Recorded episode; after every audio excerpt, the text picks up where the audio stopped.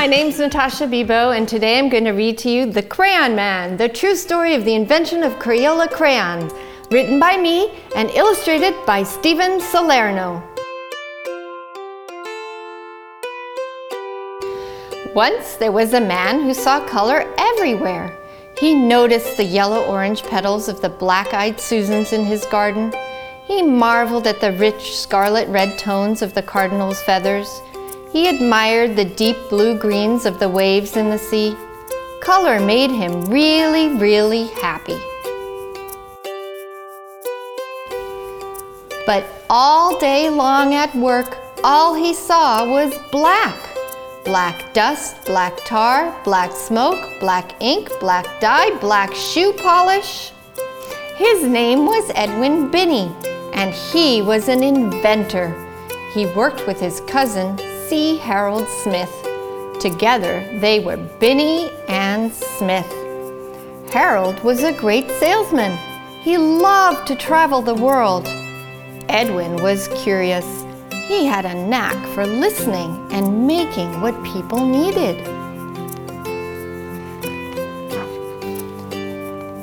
Edwin invented a new kind of inexpensive slate pencil that wrote very smoothly. It was gray. Children loved it. He invented a kind of chalk that wasn't dusty and didn't crumble. It was white. Teachers loved it. He invented a wax crayon that would write on wood and paper packaging. So when everyone, including Edwin's wife Alice, told him that children needed better, cheaper crayons, he listened. They said, the crayons we have are big, dull, and clumsy.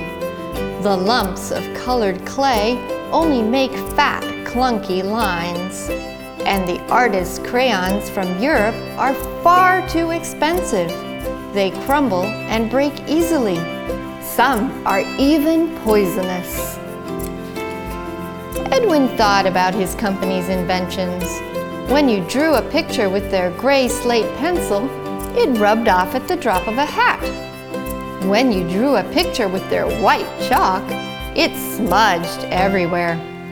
If you drew a picture with Edwin's new really black crayon, it was, well, really black.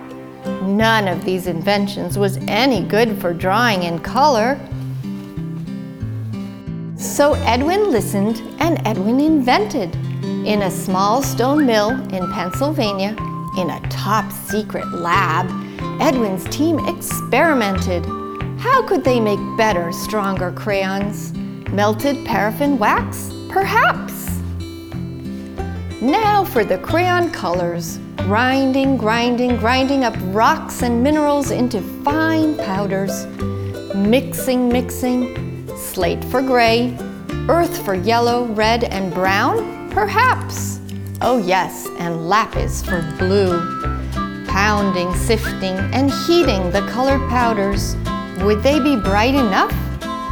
Edwin's team kept on trying they kept on experimenting. They came home covered in color. They experimented some more and discovered a pinch of this pigment, a sploosh of that one, a little hotter, a little cooler, and voila, lots of different shades. Now there were greens, oranges, violets, and pinks too. Edwin came home covered in color. In a large tub at the mill, Edwin's team measured out the ingredients.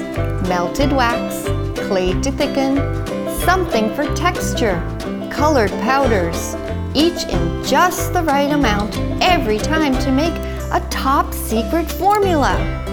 Slowly, carefully stirring by hand, they poured the special formula into thin crayon-shaped molds, smaller than any other inventor's, just the right size for children's hands.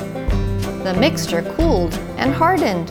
Edwin watched, and Edwin waited. Finally, one summer evening in June 1903, Edwin came home covered in color, and he announced that he'd invented a new kind of colored crayon. But what should he call it? Alice had an idea. She said, let's mix the French word craie for stick of chalk and the word ola from the word oleaginous, meaning oily, like the oily texture of the crayon wax, to invent a new word, Crayola. Edwin listened. Binney and Smith shipped out the first Crayola crayon boxes. Red, orange, yellow, green, blue, violet, brown, and black. Eight colored crayons for only a nickel. Edwin waited. Would children like them? Children did. Now they could draw a tiny green caterpillar or the big blue sky. Their drawings wouldn't smudge and they wouldn't rub out. They were bright and could last a long, long time. Excitement over the new colorful invention spread like wildfire. Admirers from far and wide flocked to marvel at Binney and Smith's inventions at the St. Louis World's Fair. The company's dustless chalk even won a gold medal. Proudly, Edwin and Harold showed it off, especially on their new Crayola crayon boxes. Every day, Edwin brought colorful bouquet from his garden to inspire the Crayola team. They made crayons in even more different shades and later asked children to help name some of them.